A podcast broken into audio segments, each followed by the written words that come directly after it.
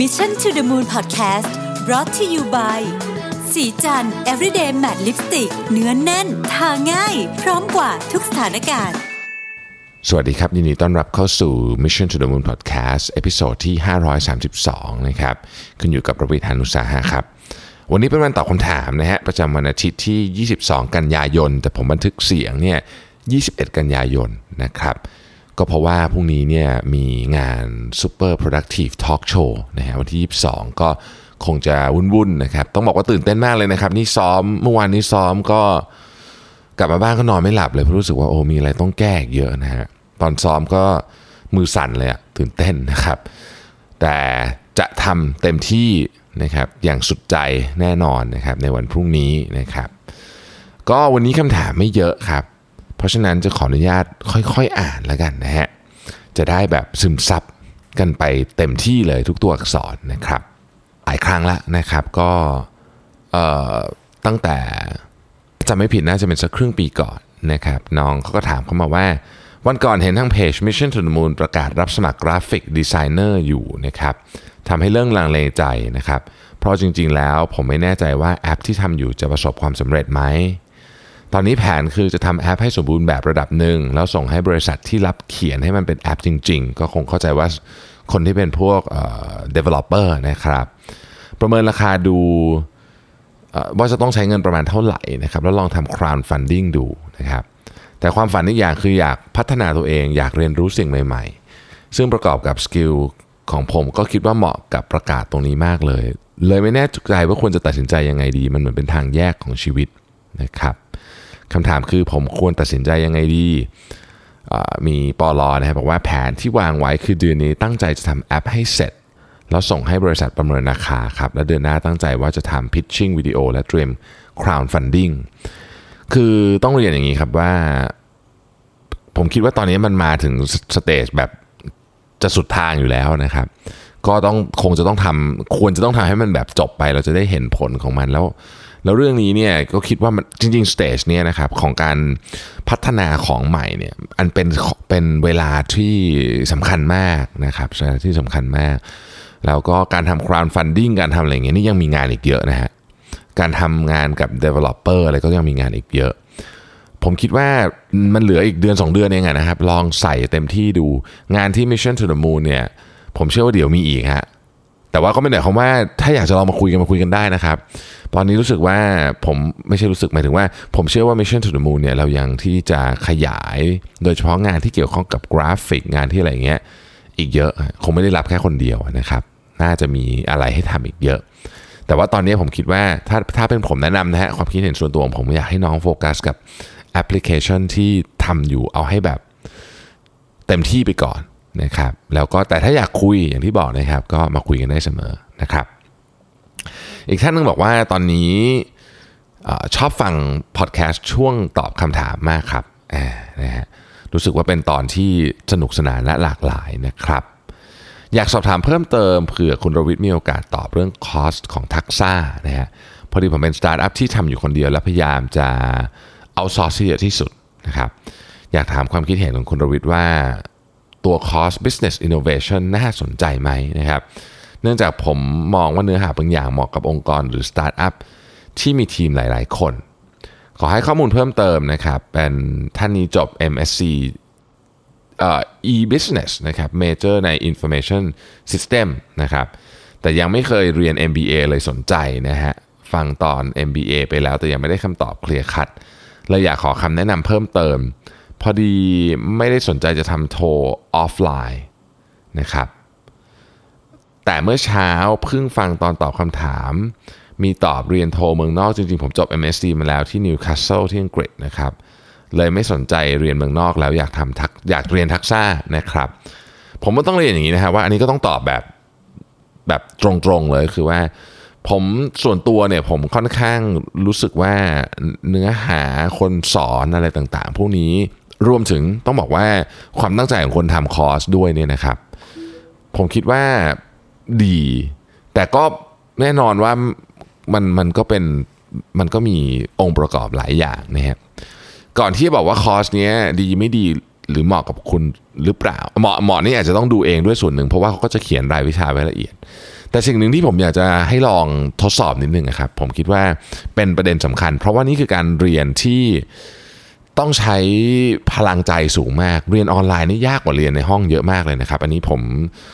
ผมลองมาด้วยตัวเองไม่รู้กี่คอร์สแล้วนะฮะเพราะฉะนั้นเนี่ยอยากให้ลองเรียนถ้ายังไม่ได้ถนัดเรียนคือ ถ้ายังไม่ได้เรียนออนไลน์มาเยอะๆเนี่ยผมอยากให้ลองเรียนออนไลน์คอร์สยาวๆครับไม่ต้องยาวมากอะสองเดือนก็ได้นะฮะแล้วลองดูว่ามันใช่แนวเราไหมก่อนจะลงทุนเรื่องเงินเรื่องเวลาในการเรียน คอร์สที่เป็น online base นะครับทักษะก็ไม่ได้เป็นออนไลน์ทั้งหมดแต่ว่าก็มีออนไลน์เยอะเนี่ย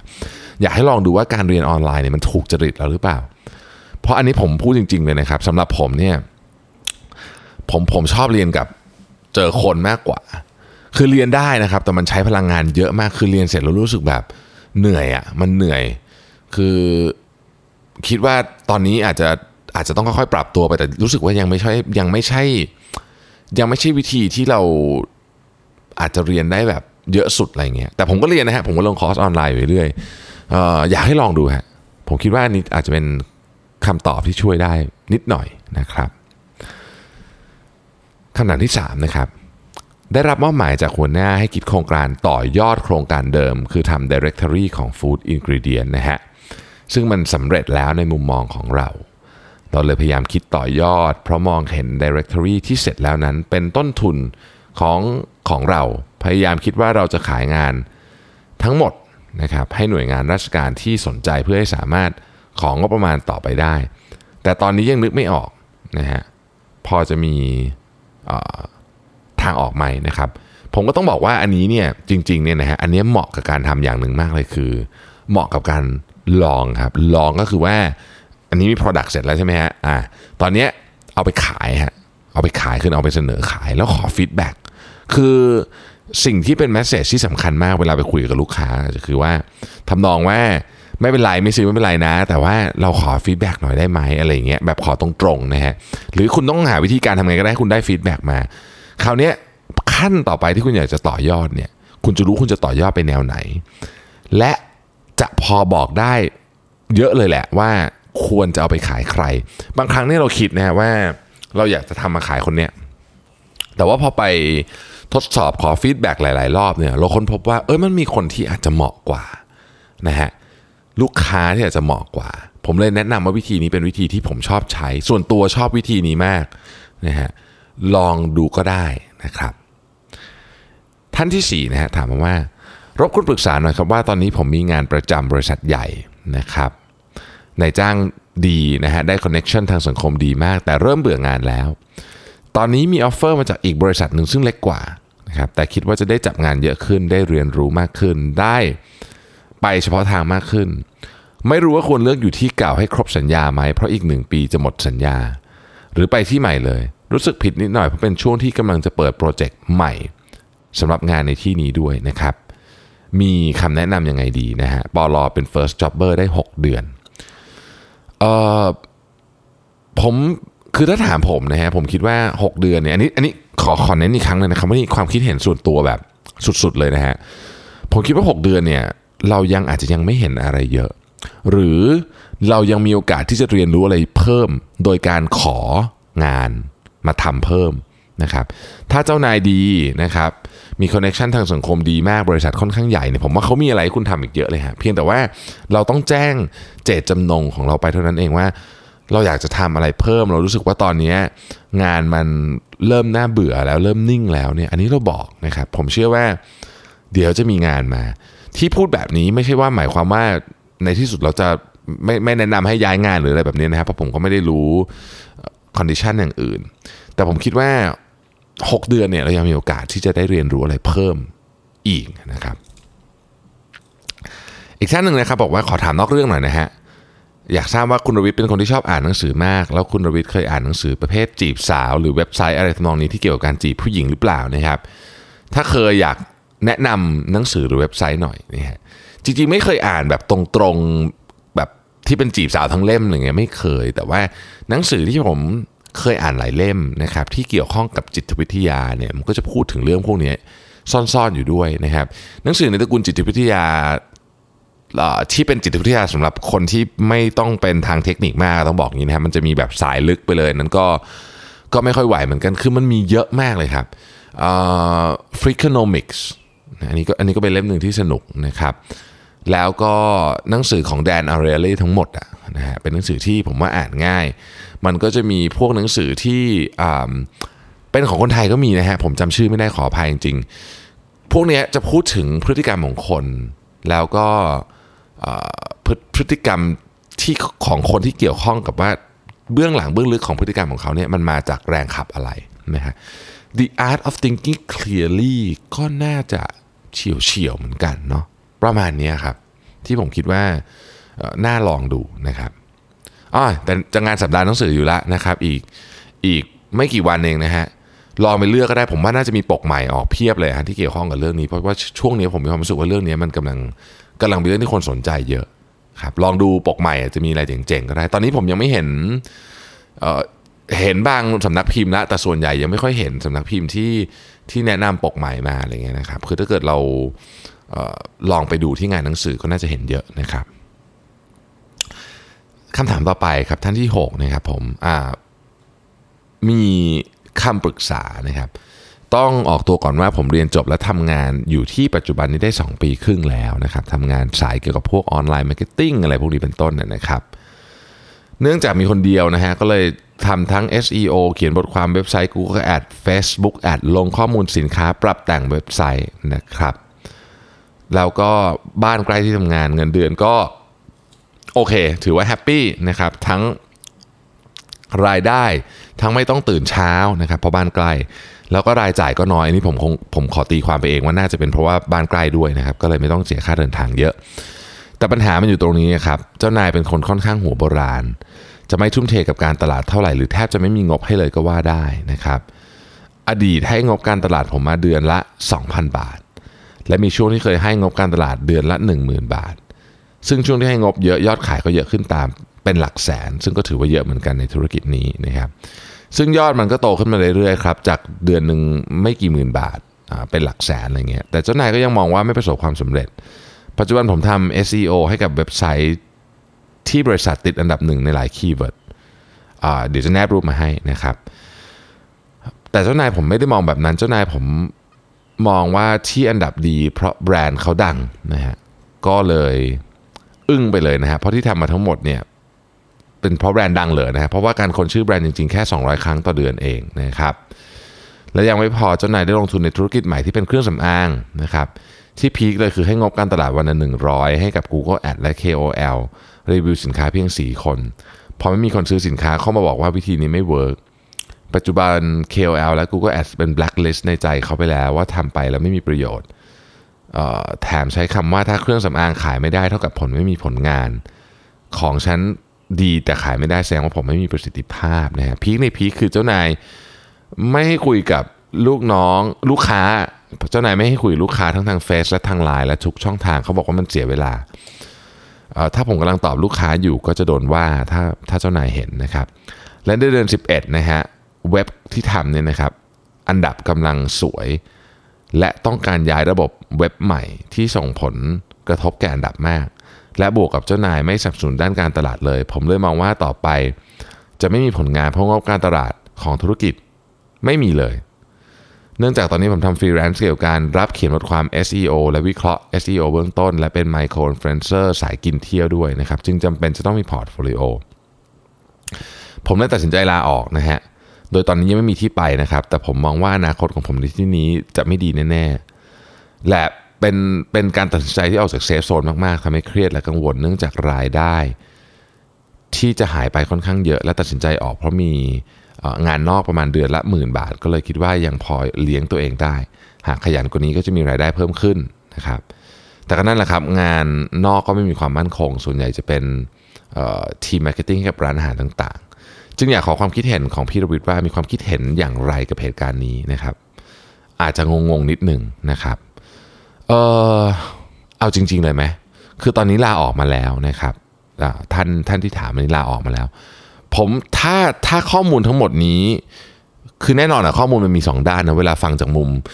เราเราก็จะเป็นมุมหนึ่งมุมของเจ้านายก็จะเป็นอีกมุมหนึ่งแต่ว่า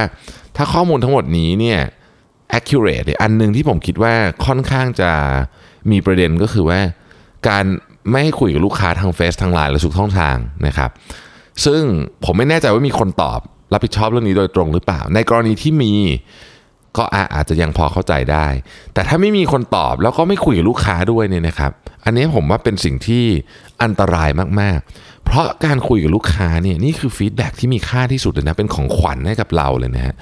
การที่เรารับฟีดแบ็ของลูกค้ามาคือจะทำตามไม่ทำตามเป็นอีกเรื่องหนึ่งนะครับ แต่เราต้องรู้สถานการณ์ว่าเรากับลูกค้าเนี่ยมีสถานการณ์เป็นยังไงต่อกันเขารู้สึกยังไงกับเรา เป็นเรื่องสำคัญมากนะครับในการทำธุรกิจผมเชื่อว่าโดยเฉพาะธุรกิจในยุคนี้นะครับงบประมาณก็ถ้าถามผมก็ก็แอบน้อยนิดนึงนะฮะ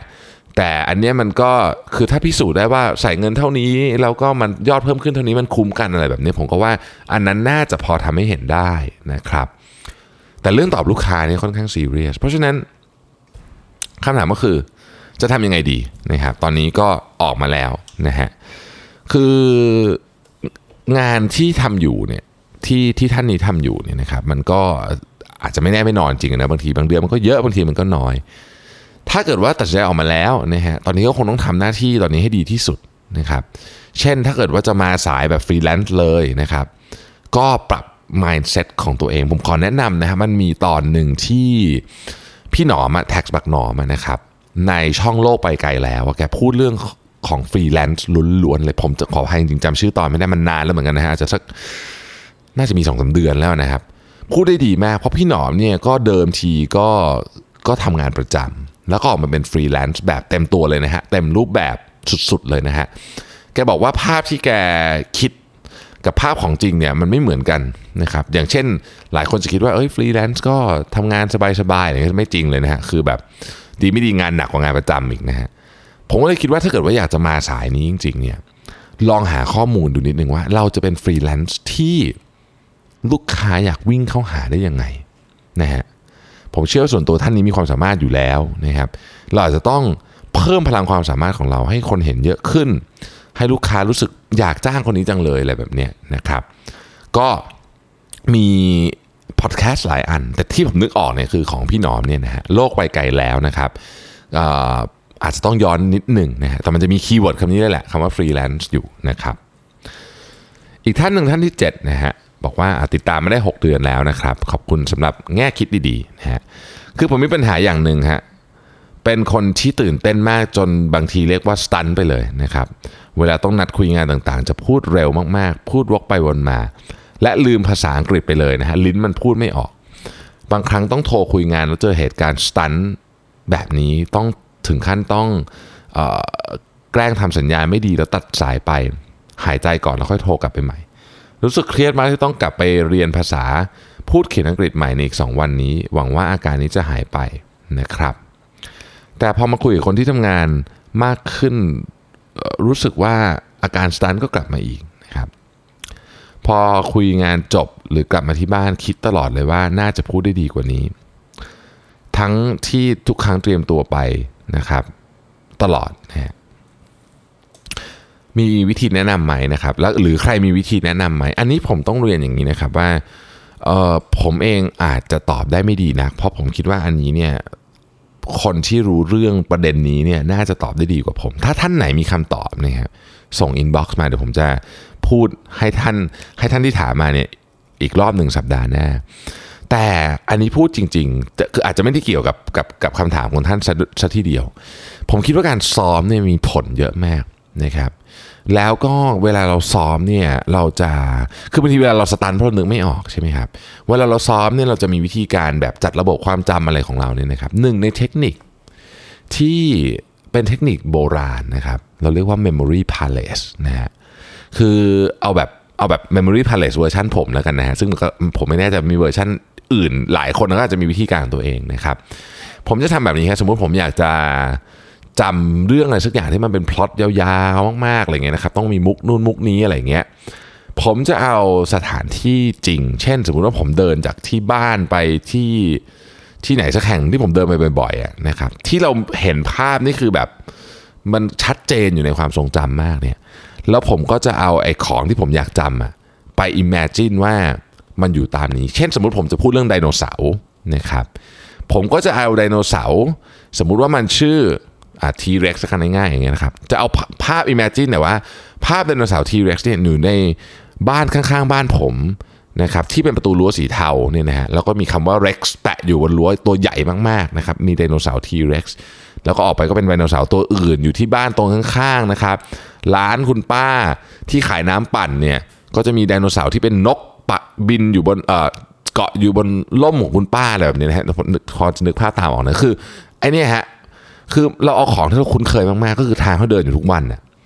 แล้วก็ของไปใส่มัน มันจะช่วยเราจำได้ดีขึ้น ผมผมใช้วิธีนี้ ผมทำไม่เก่งนะครับ บอกก่อนนะออกตัวก่อน แต่ว่าเออผมรู้สึกว่ามันดีนะครับ memory palace ลอง search Google ดูได้เลยนะฮะอันนี้เป็นคำคำศัพท์ทั่วๆไปนะฮะแล้วเขาก็จะเขียนว่าทำยังไงนะครับ ท่านที่ 8 ครับผม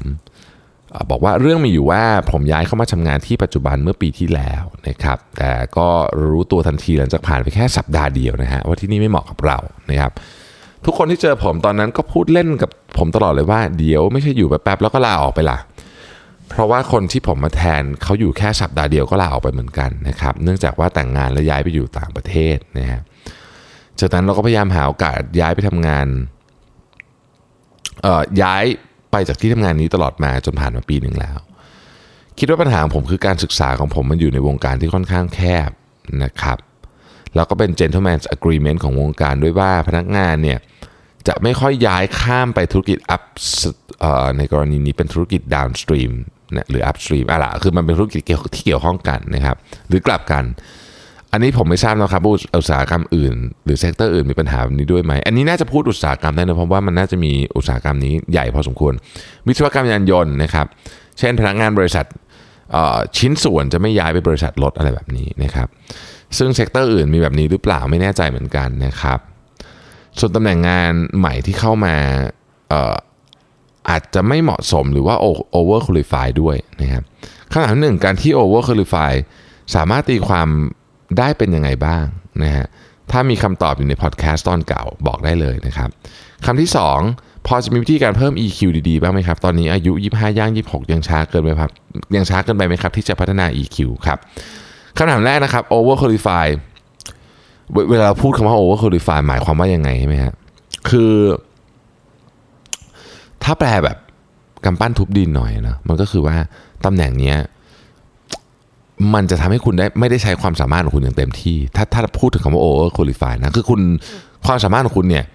มันมันน่าจะออกดอกออกผลที่ตำแหน่งที่ใหญ่กว่านี้ หรือเป็นตำแหน่งอื่นอะไรแบบนี้นะฮะนี่คือความหมายความรู้สึกของผมแล้วกันคำว่า over qualify นั่นก็คือเราใช้ทรัพยากรได้ไม่เต็มที่อะและมันจะไม่ดีทั้งสองฝ่าย องค์กรก็ไม่ดีตัวคุณก็ไม่ดีตัวคุณก็จะรู้สึกว่างานมันแบบไม่หนุกอะไรเงี้ยแบบทำไมถึงให้ฉันทำอะไรแต่แบบที่มันไม่ท้าทาย องค์กรเองก็ ไม่ได้ยูทิลไลซ์พลังความสามารถของคุณอย่างเต็มที่ซึ่งไม่ดีนะครับดังนั้นเนี่ยเราเราจึงพยายามลดเรื่องนี้ ถ้ายังไม่ได้คุยกับ HR ผมแนะนำว่าต้องคุยนะฮะเรื่องนี้เป็นประเด็นสำคัญ เรื่องที่ 2 คือเรื่อง EQ ครับ EQ คนเราพัฒนาได้ตลอดครับอายุเท่าไหร่ก็พัฒนาได้เพราะฉะนั้นไม่ต้องห่วงเลยฮะผมคิดว่าไม่เกี่ยวกับอายุนะมันเกี่ยวกับว่าเราเริ่มอยากจะพัฒนาเนี่ยมันก็เป็นจุดเริ่มต้นที่ดีละนะเดี๋ยวทางมันจะค่อยๆมาอย่างเราจะค่อยๆคิดออกเราจะพัฒนายังไงนะครับ คำถามที่ 9 นะครับผมคุณรวิทย์เคยเจอเหตุการณ์ที่โดนเอาเปรียบเทียบ โดนเอาเปรียบขอไปฮะทั้งที่เราทำตามกฎบ้างไหมครับ ยกตัวอย่างเช่นรถขับสวนเลนมาเพื่อมาจอดในที่ที่เราควรได้จอดอะไรแบบนี้เป็นต้นนะครับอ๋อแน่นอนครับก็ต้องเจออยู่แล้วนะฮะนี่ผมว่าเจอทุกคนนะครับ ก็ไม่ได้มีคำถามเนาะในนี้ก็คือนี่คำถามคือคำถามจบแค่นี้นะฮะว่าเคยเจอไหมก็บอกก็เคยเจอ ถามว่าคิดยังไงกับเรื่องนี้ อืม คิดหลายอย่าง อันนี้พูดจริงแบบเอาไม่เอาแบบไม่ไม่ไม่ต้องหล่อมากนะครับ คือหนึ่งก็คือว่าบางทีเนี่ยผมก็จะดูว่าอ่าเราควรจะโวยวายไหมใช่ไหมอ่าเช่นมีคนมาสร้างคิวอะไรแบบนี้นะฮะถ้าเกิดว่าผมประเมินสถานการณ์แล้วเนี่ยมันมันไม่ได้จะมีเหตุร้ายเกิดขึ้นมาหลังจากนั้นใช้คำนี้แล้วกันนะ เช่นมีคนมาแซงคิวอย่างเงี้ยก็โดนโดนแซงบ่อย ผมก็จะบอกเขาดีๆนะครับ ซึ่งคนส่วนใหญ่ก็โอเคนะครับ บางทีเขาไม่รู้นะฮะ ผมก็ไม่เคยแซงคิวคนอื่นโดยที่ผมไม่รู้ตัว คือเขายืนกันต่อคิวกันอยู่ กรณีนี้จะเจอบ่อย ต่ออยืนต่อคิวกันอยู่ห่างจากสถานที่ที่เขาจะทำเช่น สมมติว่าอันนี้เหตุการณ์นี้ผมเจอเองเลยที่ญี่ปุ่นเนี่ยลิฟต์ครับลิฟต์นะฮะแล้วเขายืนต่อคิวกันอยู่แต่ว่าเขาจะเว้นช่องทางเดินไว้อ่านะฮะก็คือมีคิวช่องทางเดินและลิฟต์ไอ้ผมนี่ก็ไม่ได้ดูตาม้าตาเรือเลยนะฮะก็เดินพรวดเข้าไปเลยนะครับ ก็มีคนบอกผมก็ขอโทษครับ แล้วก็ไปต่อคิวอะไรอย่างเงี้ยนะฮะ ซึ่งถ้าเกิดกลับกันนะผมก็จะประเมินดูว่าเออมันบอกได้ไหมนะครับในบางกรณีเนี่ยที่เรามันดูแล้วมันอันตรายอะใช้คำนี้แล้วกันนะฮะโดยเฉพาะสมมติว่าเขากำลังโมโหอยู่หรืออะไรแบบนี้นะฮะถ้าดูแล้วมันไม่ปลอดภัยต่อครอบครัวเราไม่ปลอดภัยต่อตัวเราอะไรเงี้ยบางทีก็อาจจะข้ามๆไปก่อนนะครับแต่ทั้งนี้ทั้งนั้นผมพยายามที่จะปลูกฝังเรื่องนี้จากจุดเล็ก ๆ ที่ผมทำได้นะครับอะไรก็ตามที่ เราสามารถทำเป็นตัวอย่างได้ มันส่งผลกับคนอื่นนะฮะกับทำให้ทีมเห็นว่าเออเราปฏิบัติตามกฎของสังคมทำให้ลูกเห็นทำให้ใครเห็นโดยเฉพาะลูกเนี่ยสำคัญมากนะฮะต้องปฏิบัติตามกฎของสังคมให้ลูกเห็น แล้วลูกก็จะเข้าใจว่าอ๋อเออนี่มันคือสิ่งที่ควรทำนะฮะถ้าเราโมโหที่คนอื่นไม่ทำตามกฎแต่เราดันไม่ทำเองเนี่ยอันเนี้ยก็แน่นอนว่ามันก็เป็นสิ่งที่ย้อนแยง แต่ มันจะมีของที่ใหญ่กว่านั้นนะครับ มันจะมีของที่ใหญ่กว่านั้น เช่นคำว่ากฎเนี่ยมันอาจจะไม่ได้หมายถึงกฎหมายนะ มันอาจจะหมายถึงกฎข้อตกลงในการใช้ชีวิตร่วมกันในการทำงานร่วมกัน ถ้าเป็นเคสที่ใหญ่กว่านั้นนะครับ เช่นสมมุติว่าแบบมันมีบางคนที่ทำหรือพูดในสิ่งที่มันผิดจากข้อตกลงที่เราทำร่วมกันกันไว้ในฐานะ คนที่ทำงานด้วยกันในบริษัทสมมุติอย่างนี้นะฮะสิ่งที่ผมจะทำคือ ผมจะรอให้เขาใจเย็นก่อน นะครับแล้วผมก็จะบอกว่าเนี่ยมันผิดข้อตกลงที่เราคุยกันไว้ ในขณะเดียวกันเนี่ยผมต้องบอกผมโชคดีมากนะครับทีมงานผมส่วนใหญ่เนี่ยนะฮะเวลาผมทำผิดกฎหรือข้อตกลงที่ตกลงกันไว้ในการทำงานเนี่ยเขาก็จะบอกผมเหมือนกันนะครับซึ่งซึ่งที่บอกว่าโชคดีก็เพราะว่านี่คือ feedback ครับ feedback นี่คือของขวัญที่สุดนะฮะคือการได้ feedback เนี่ยเป็นหนทางหรือวัตถุดิบที่สำคัญมาก ในการที่จะพัฒนาตัวเองได้นะครับสำหรับคำถามในวันนี้ก็มีเท่านี้นะครับขอประชาสัมพันธ์เล็กน้อยนะครับ ตอนนี้ Mission to the Moon เนี่ยกำลังประกาศรับสมัคร graphic designer อยู่นะครับแล้วก็จะมีอีกหลายตำแหน่งตามมานะฮะก็ติดตามในหน้าเพจของ Mission to the Moon ได้ แล้วผมก็จะมาเล่าให้ฟังในพอดแคสต์ด้วยนะครับสำหรับวันนี้ต้องขออนุญาตไปเตรียมตัว ซ้อมต่อก่อนนะฮะสำหรับงานใหญ่ของผมในวันพรุ่งนี้ เสียงวันนี้อาจจะเหนื่อยๆไปบ้างเพราะว่าช่วงนี้ใช้เสียงเยอะมากนะครับ ก็จะต้องขออนุญาตพูดช้านิดหนึ่งนะครับ ขอบคุณที่ติดตาม Mission to the Moon Podcast ครับ สวัสดีครับสัสิเพราะความสดใสมีได้ทุกวัน